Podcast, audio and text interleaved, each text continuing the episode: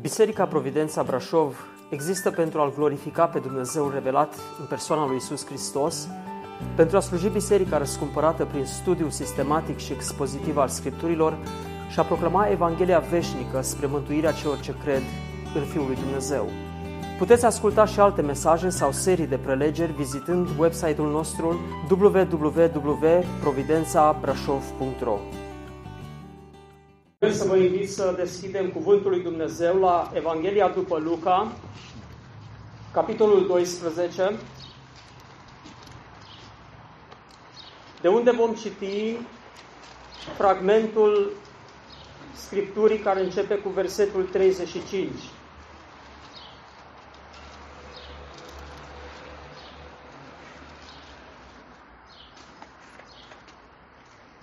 Evanghelia după Luca, capitolul 12, de la versetul 35. Mijlocul să vă fie încins și făcliile aprinse și să fiți ca niște oameni care așteaptă pe stăpânul lor să se întoarcă de la nuntă, ca să-i deschidă îndată când va veni și va bate la ușă. Ferice de robii aceia pe care stăpânul îi va găsi veghind la venirea lui. Adevărat vă spun că el se va încinge, îi va pune să șadă la masă și se va apropia să le slujească. Fie că vine la a doua strajă din noapte, fie că vine la a treia strajă, ferice de robii aceia, dacă îi va găsi veghind. Să știți bine că dacă ar ști stăpânul casei la ce ceas va veni hoțul, ar veghea și n-ar lăsa să-i spargă casa. Și voi dar, fiți gata, căci fiul omului va veni în ceasul în care nu vă gândiți. Amin. Scumpă biserică în Domnul Isus Hristos, vreau să vă încurajez de la bun început chiar dacă ziua de astăzi reprezintă pentru noi o încurajare. Vreau să vă încurajez cu un gând care a marcat parcursul acestor zile, cele două luni în care am fost în această izolare. Dumnezeu m-a încurajat mereu prin cuvânt, mereu prin frați și Gândul pe care vreau să-l spun de la bun început este că Dumnezeul nostru este mai mare decât pandemia. Dumnezeul lui Israel, Dumnezeul bisericii, este Dumnezeul care ține în mână istoria. El este cel care îngăduie vremurile. El este cel care stabilește ritmurile istoriei. Și această pandemie este înscrisă în planul lui Dumnezeu. De regulă nu obișnuiesc să dau un titlu unui mesaj. Însă cuvântul la care am ajuns astăzi în Evanghelia după Luca merită să fie marcat de un titlu. Și titlul mesajului de astăzi este Starea de alertă a bisericii. Starea de alertă a bisericii. Pe data de 15 mai, Guvernul României a pus capăt stării de urgență. Și toată lumea a crezut, gata, se termină.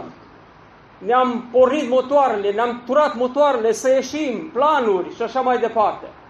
Însă, în schimb, guvernul a venit și a schimbat doar un cuvânt din titlul acesta și a comutat de la starea de urgență la starea de alertă. Cum vine lucrul ăsta? Am încercat și eu să mă uit, am citit acel lung decret guvernamental care a fost dat. N-am prea priceput eu cum se mănâncă povestea asta. Mai mult aveam sentimentul că e ca o plăcintă care s-a copt pe o parte și acum s-a întors pe cealaltă parte. Uh, însă, suntem așadar în această stare de alertă. S-au luat decizii care s-au adăugat la deciziile care au fost și priveau starea de urgență. Au fost multe dezbateri în, ple- în presă, păreri ale jurnaliștilor pro și păreri ale jurnaliștilor contra. S-a spus de multe ori că lumea nu va mai fi cum a fost înainte de pandemie și că arhitectura vieții sociale se va schimba fundamental. Pe de altă parte, dragii mei, trebuie să ne aducem aminte ce ne spune Scriptura în mod explicit cu privire la vremurile istoriei și la parcursul pe care omenirea îl face prin această istorie. Vă aduc aminte de cuvântul înțeleptului Solomon, care se află scris în cartea Eclesiastul, capitolul 1, versetul 8. Toate lucrurile sunt într-o necurmată frământare, așa cum nu se poate spune. Ochiul nu se mai satură privind și urechea nu se mai satură auzind. Nu obosește auzind. Ce a fost, va mai fi. Și ce s-a făcut, se va mai face. Nu este nimic nou sub soare. Dacă este vreun lucru despre care s-ar spune, iată ceva nou, iată o pandemie, iată ceva nou, de mult lucrul acela era și în viacurile dinaintea noastră. Nimeni nu-și mai aduce aminte de ce a fost mai înainte și ce va mai fi, ce se va întâmpla mai pe urmă. Nu va lăsa nici o urmă de aducere aminte la cei ce vor trăi mai târziu. Așadar, pandemia aceasta nu este mai specială decât altele care au fost în istorie și care au decimat milioane de vieți. Însă, ceea ce vreau să vă atrag atenția, dragii mei, este că oamenii credinței trebuie să privească acest fenomen al pandemiei printr-o optică complet diferită decât oamenii din societatea seculară, oamenii fără Dumnezeu. Noi suntem parte dintr-o poveste mai mare. Noi suntem parte dintr-o istorie mai amplă. Și această istorie este istoria răscumpărării. Noi suntem actorii istoriei răscumpărării. Dumnezeul nostru a plasat biserica într-o poziție cheie în peisajul acesta al istoriei. Această istorie îl are în centrul ei pe Domnul Isus Hristos. El a fost rânduit mai dinainte de a se lansa creația să fie cel prin care Dumnezeu împlinea planul lui de răscumpărare. Astfel, la vremea hotărâtă, El s-a întrupat, limitându-și ființa și prerogativele sale, ca prin actul jertfei sale să poată răscumpăra pe poporul său din care parte ești și tu. Nu este aceasta o mare bucurie? Acum, frați și surori, în perioada aceasta atât de frământată, atât de tulbure, au fost numeroase predici care au fost predicate pe mediul online, pe internet. Predici cu caracter escatologic. Predici care vorbesc despre sfârșitul vremurilor, despre venirea Domnului Isus Hristos. Multe dintre predici cred că au avut o bună intenție, dar multe altele au fost pură speculație. Și predicatori asemenea jongleurilor într-un teatru, într-un circ, s-au jucat cu evenimentul acesta și l-au întors pe toate părțile aproape, aproape, spunând că acum este momentul venirii Domnului Isus Hristos pe pământ. Aș vrea să vă atenționez cu privire la aceste predici, nu să nu le ascultăm, dar să le filtrăm foarte bine prin cuvântul Scripturii. Să nu ne lăsăm purtați încoace și încolo de orice vânt de învățătură. Să dovedim că suntem oameni maturi care știm să ascultăm un mesaj al oamenilor și să avem discernământ dacă acel cuvânt vine de la Dumnezeu sau nu vine de la Dumnezeu. Momentul înregistrat de Evanghelia după Luca, în capitolul 12, este unul semnificativ. Spun lucrul acesta pentru că este limpede că Domnul Isus vorbea în termeni extrem de serioși, sub forma unor imperative. Vedeți că în întreg capitolul 12 apar mai multe imperative. Printre acestea, citim imperativul din capitolul 1 care spune păziți-vă, feriți-vă, păziți-vă de aluatul fariseilor care este fățărnicia. Apoi citim în versetul 15, vedeți și păziți-vă de orice lăcomie de bani, căci viața cuiva nu stă în belșugul avuției lui. Și apoi, când suntem năvăliți, copleșiți de îngrijorări, Domnul aduce un alt imperativ. Nu vă îngrijorați cu privire la viața voastră, gândindu-vă ce veți mânca, nici cu privire la trupul vostru, gândindu-vă cu ce vă veți îmbrăca.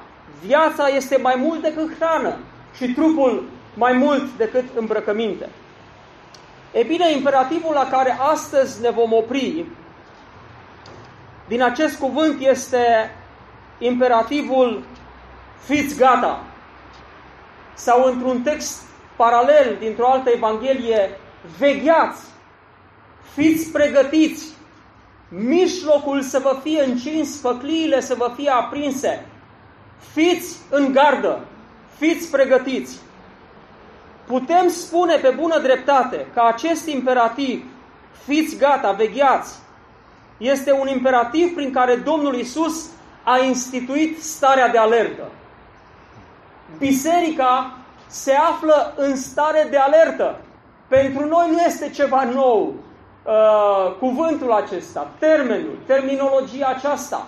Noi suntem în stare de alertă. Ce înseamnă oare să fii gata? Ce înseamnă să ai mijlocul încins, făclia aprinsă? Ce înseamnă să fii gata? Pandemia aceasta generată de COVID-19 a demonstrat că lumea, cu tot progresul ei, n-a fost gata. N-a fost pregătită pentru impactul cu acest virus. Vedeți, numeroase producții cinematografice la care v-ați uitat și care prefigurau, anticipau o pandemie sau un cataclism, o catastrofă. Erau filme care aveau un happy end. Lumea cumva a reușit să găsească o soluție și a apărut un erou care a salvat lumea. E bine, dragii mei, situația prezentă nu mai este un film, este o realitate. Este o realitate care nu are un happy end, adică un sfârșit fericit. Este trist să vedem că la această oră deja statisticile ne spun că peste 300 de mii de oameni și-au pierdut viața datorită acestui virus. Sigur, sunt conștient că au fost probleme colaterale și probabil că aceste persoane mai degrabă sau mai târziu ar fi sfârșit, dar virusul acesta le-a declanșat moartea. Și vă rog să nu uitați că printre ei, la această oră, puteau să fie și unii dintre noi. Mulțumim lui Dumnezeu că suntem toți tefe. Niciunul nu s-a îmbolnăvit dintre noi. Este mâna lui Dumnezeu și harul lui care ne-a păzit. E bine, pentru a înțelege acest imperativ, fiți gata, Domnul Isus folosește două pilde, două parabole. Prima pildă. Stăpânul unei case, cu mulți servitori, pleacă la o nuntă. Nunta evreiască nu se ținea sâmbăta, cum de regulă ținem noi nunți aici, pentru că sâmbăta era sabatul evreiesc. Se ținea într-o altă zi, probabil în prima zi a săptămânii sau probabil vinerea. Cei care se duceau la nuntă, se duceau, probabil nunta începea în cursul zilei și se termina undeva târziu, în cursul nopții. Probabil noi am luat modelul unei nunți evreiești pentru nunta noastră. Slujitorii nu știau când stăpânul se va întoarce. Care va fi oare ceasul la care se va întoarce va fi la prima strajă din noapte, va fi la a doua. Niciunul nu știau în mod sigur când se va întoarce stăpânul. Dar un lucru pe care ei îl știau în mod sigur este că stăpânul se va întoarce. Nu știau ora, dar știau cu siguranță că el se va întoarce. Nimeni nu pornea de la premisa că stăpânul s-a dus la nuntă, că va sta acolo, că va chefui, va benchetui și nu o să mai vină. Îl știm noi pe stăpân. Se duce și nu mai vine. Las, hai la culcare toată lumea. Nimeni, nimeni nu pornea cu premisa aceasta.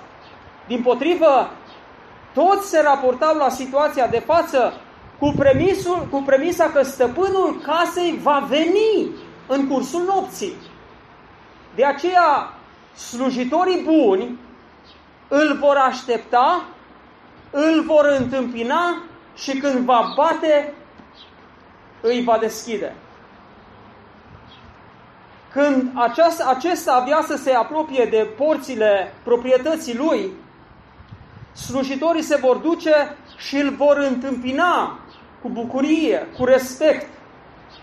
Toți slujitorii vor fi în alertă la venirea stăpânului și la sosirea lui toți vor acționa exemplar. Acest lucru îmi amintește de anii copilăriei în care tatăl meu m-a învățat niște lucruri care pentru mine au devenit trucuri.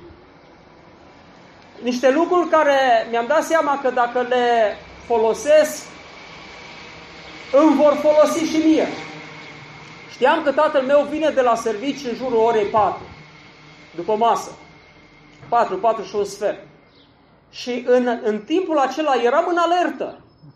Uh, știam că tatălui meu îi place extrem de mult să-i deschid poarta și voiam să-l surprind că înainte să sosească el cu mașina, Dacia 1300, crem, și înainte să clansoneze, eu să fiu pe fază, să-i deschid poarta ca el să poată intra în curte.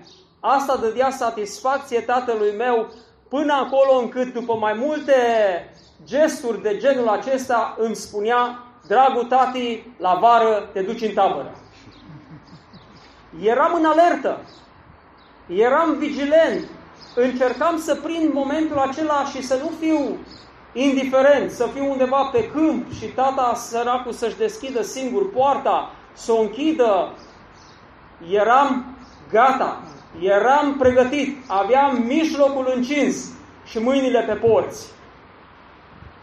Dragii mei, în textul nostru, gestul slujitorilor aducea atâta satisfacție stăpânului, până acolo încât spune că la, ca reacție la încingerea lor, la faptul că ei erau încinși și pregătiți, spune stăpânul se va încinge, îi va invita la masă, le va găti, îi va pune la masă și el le va sluji. Stăpânul slujește robilor. Chiar dacă este ceasul din noapte la care el a venit, el se va așeza să le slujească. Un gest nemaipomenit. Un gest care surprinde. A doua pildă. Un om avea o frumoasă avere. Avea o casă ca de oameni bogați. Dar avea și bani mulți. În vremea aceea nu era ca astăzi, că dacă deții o sumă de bani, te poți duce la Banca Transilvania sau la, banc, la uh, Banca Raiffeisen sau la o altă bancă, să pui banii pe o bună dobândă și să-i ții bine, la siguranță. În vremea aceea, banii trebuiau ascunși. Și îi ascundeau prin casă, îi ascundeau în groapă, undeva pe proprietate. Și dacă se întâmpla ca unul să moară, acolo rămânea o comoară ascunsă, în țarină. Sau erau în casele lor un loc al secretului, unde ei își puneau averile, banii. Însă hoții experimentați adesea știau cam pe unde se pun banii. Și întrucât semnele bogăției acestui om erau vizibile, probabil în proprietatea pe care o avea și casa pe care o deținea, cu siguranță omul nostru era și ținta hoților. De aceea, eu cred că acest om a trăit o frământare și s-a gândit că ar putea să fie atacat de hoți și jefuit. A urmărit el o vreme, câteva nopți, cam cum merg lucrurile, însă a oposit. Și tendința a fost să lase lucrurile deoparte ca să nu se mai chinuie atâta. Însă, să presupunem că cineva îl anunță pe acest om că urmează o spargere și că există oameni rău intenționați care vin să-și jefuiască proprietatea. Vreau să vă imaginați că omul acesta, la anunțul pe care prietenii lui îl fac, nu reacționează în niciun caz, în, în niciun fel. Și le spune, nu mai cred că vine nimeni. Am stat, am așteptat, am... E în regulă. Un zvon fals. Și nu reacționează în niciun fel. Ce ar indica oare gestul acesta? Nimic altceva decât faptul că omul nu crede că hoții vor veni să-l jefuiască. E bine, dragii mei, cele două pilde comportă aceeași idee, și anume starea de urgență. Fii pregătit, fii în stare de alertă, fii într-o stare potrivită pentru venirea stăpânului. Ce implică această stare de alertă? Și aici avem aplicațiile mesajului de astăzi. În primul rând, este vegheria. Starea de alertă implică vegheria. Ce înseamnă să veghezi? Este simplu. Să fii triaz. Să nu dormi. Există momente când somnul îți dă târcoale. Și mai ales în momentele critice. Când trebuie să stai, să ai grijă de ceva, de copii, să culci copiii, de exemplu, trebuie să fii în stare de veche, ca să nu adormi tu înaintea lor. Dar atunci e somnul mai scump, mai, mai dulce, când trebuie să stai, uh, când trebuie să facă surorile curățenie, că vin musafirii a doua zi. Niciodată nu-i somnul mai atrăgător decât în momentul ăla. Trebuie să stai puțin mai târziu și atunci ești cea mai obosită din toate zilele anului. Vă aduceți aminte de situația în care Domnul a fost pe muntele schimbării la față și acolo era un moment extrem de critic. Și tocmai atunci, ucenicii lui, care erau cu el, atunci au adormit. Domnul a venit și a mustrat și le-a spus, un ceas n-ați putut să vegheți, să vegheați? Un ceas? Într-un moment critic, într-un moment de urgență, într-un moment de alertă n-ați putut să vegheați un ceas. Așadar, starea de veghe, starea de a fi pregătit, de a fi treaz și nu de a dormita. Unii dorm do- somnul istoriei, nu le pasă absolut deloc.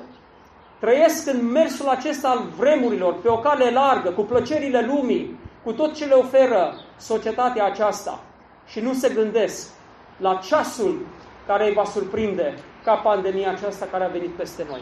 În al doilea rând, mijlocul să vă fie încins și făcliile aprinse. Adică să aveți echipamentul pregătit. Când vine alarma, să fii ca pompierii care au mașinile pregătite, uh, obloanele deschise. Uh, când am stat pe strada Mihai Viteazu, treceam mereu pe lângă stația de pompieri și mă uitam. Și mereu era o pildă pentru mine. Când vedeam că mașinile sunt pregătite, echipamentul este pregătit, mijlocul era încins și făcliile erau aprinse. Uneori, dacă auzeau un zvon sau se spunea ceva, motoarele mașinilor erau pornite. Ești tu pregătit în felul acesta? Este echipamentul tău pregătit? Frați și surori, la venirea Domnului Isus Hristos nu vor exista creștini în pijamale. Când Domnul Isus Hristos va veni, creștinii adevărați, cei care îl așteaptă, vor avea mijlocul încins și făclia va fi aprinsă. Nu vom fi ca cele cinci fecioare care s-au pus la culcare, au dormit și nu aveau lămpile aprinse. Și în final, al treilea lucru care caracterizează starea de alertă este în versetul 40, voi fiți gata, voi fiți gata că și Fiul omului va veni în ceasul în care nu vă gândiți. Acest lucru este foarte cunoscut în lumea sportivă. Mugur știe foarte bine când lucrează cu elevii și îi pune la o cursă de viteză, uh, care este ordinea? Atenție, da? Asta e primul? Pe, a, pe locuri, da. Start, da?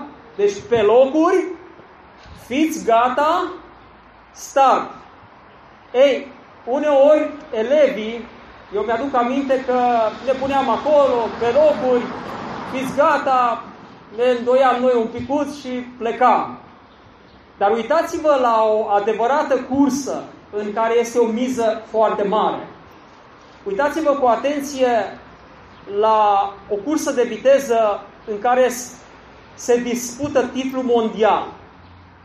Uitați-vă la fiecare atlet care, în momentul în care îi se spune fiți gata, se înclină într-o poziție în care pornirea îi va da un avantaj față de alți competitori.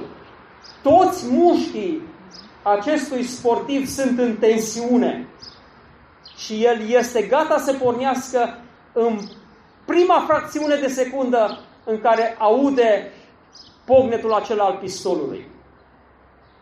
M-am întrebat dacă eu sunt gata în felul acesta și mi-am dat seama că nu sunt.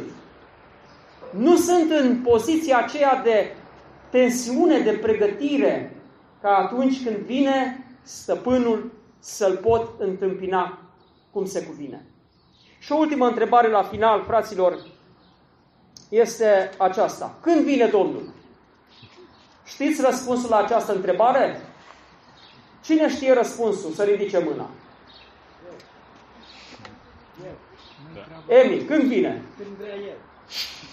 Când vrea el. Foarte bine. Când nu ne gândim. Am și eu un răspuns. A, uite aici. Știți când vine? În mod sigur. Când nu ne gândim. Asta e un răspuns biblic. Am fost și eu curios să fac niște calcule.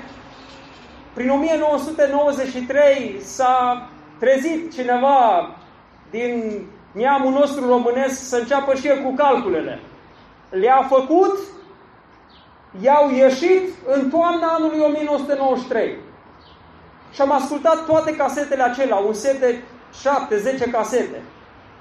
Știți cum a început inima mea să bată?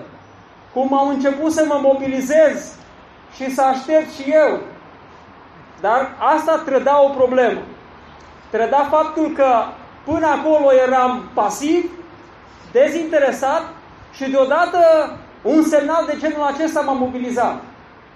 Frații mei, știți de ce Domnul Isus, de ce Tatăl a ascuns ceasul să nu-L cunoaștem? Știți de ce? Pentru a nu fi omul ăsta, uh, genul ăsta de oameni care când aud ceva, gata, hai, pandemia, vine Domnul, hai, gata, ne-am pregătit. Ci să fim oameni care îl așteptăm pe Domnul Isus, fie că e o pandemie, fie că este un cataclism, fie că El vine mâine sau vine peste o mie de ani. Noi trebuie să fim gata. Trebuie să fim pregătiți. De aceea, nu vă lăsați furați de speculațiile teologice, ci bazați-vă pe certitudinile biblice. Și certitudinea biblică este aceasta, fii în gardă, fii în stare de alertă. De aceea, biserica este în stare de alertă. Care este decretul guvernamental pentru starea de alertă? Profețiile Scripturii, Cuvântul lui Dumnezeu, avertismentul Domnului Isus, că El va veni la ceasul în care nu ne gândim. Fie ca Duhul lui Dumnezeu, dragii mei, să ne motiveze. Să nu ne grăbim la a pune pijamalele pe noi, ci să fim cu mijlocul încins, cu făcliile aprinse, cu echipamentul pregătit și întâmpinându-l pe stăpânul care atunci când va, veni că, va vedea că îl întâmpinăm, el ne va sluji o eternitate. Numele Lui, al stăpânului pe care îl așteptăm, să fie onorat și slăvit de Biserica Lui Răscumpărată. Amin.